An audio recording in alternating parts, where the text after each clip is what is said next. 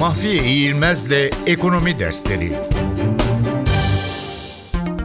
Emtia ve emtia piyasası. Arapça kökenli bir sözcük olan emtia, mal anlamına gelen meta sözcüğünün çoğul halidir.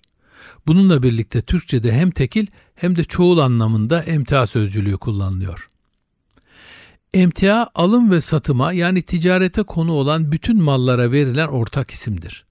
Altın, petrol, bakır gibi doğal maddeler, buğday, mısır, arpa gibi gıda ürünleri, metaller ve mineraller ile kendinden başka bir ürünün yapımında kullanılan ham maddelerin oluşturduğu malların ortak adıdır.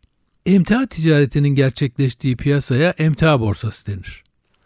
Emtia borsaları belirli emtiaların alım satımında uzmanlaşabileceği gibi daha genel borsalar olarak da örgütlenebilmektedir. Günümüzde emtia piyasalarında yalnızca bu emtiaların madden kullanımı amacıyla değil, aynı zamanda finansal kazançlar için de forex sistemiyle işlem yapılması söz konusu olmaktadır.